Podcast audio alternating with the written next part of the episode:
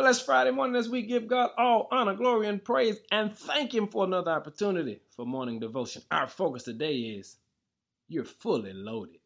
In Psalm 139, verse 14 says, I praise you because I'm fearfully and wonderfully made.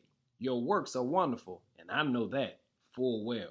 Many of us are struggling with our identity because we don't understand that God has already preloaded us.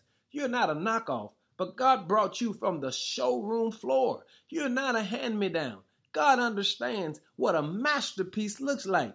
And when you look in the mirror, you're going to look at God's masterpiece. You see, we're constantly surrounded by the media's images of success, fame, possessions, beauty, etc.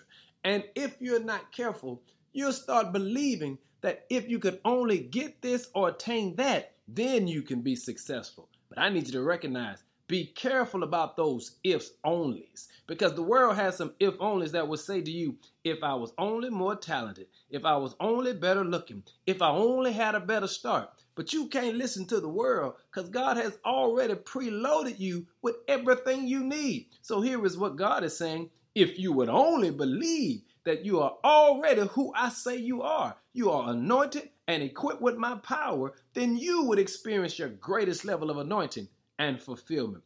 Family, I need you to get this in your spirit. You don't have to become anything. Just be who God created you to be. Because when you do that, you'll discover you're already fully loaded. Be blessed today and let the Lord's light shine through you and let what He loaded you with bless this world in a mighty way. But in Jesus' name, amen.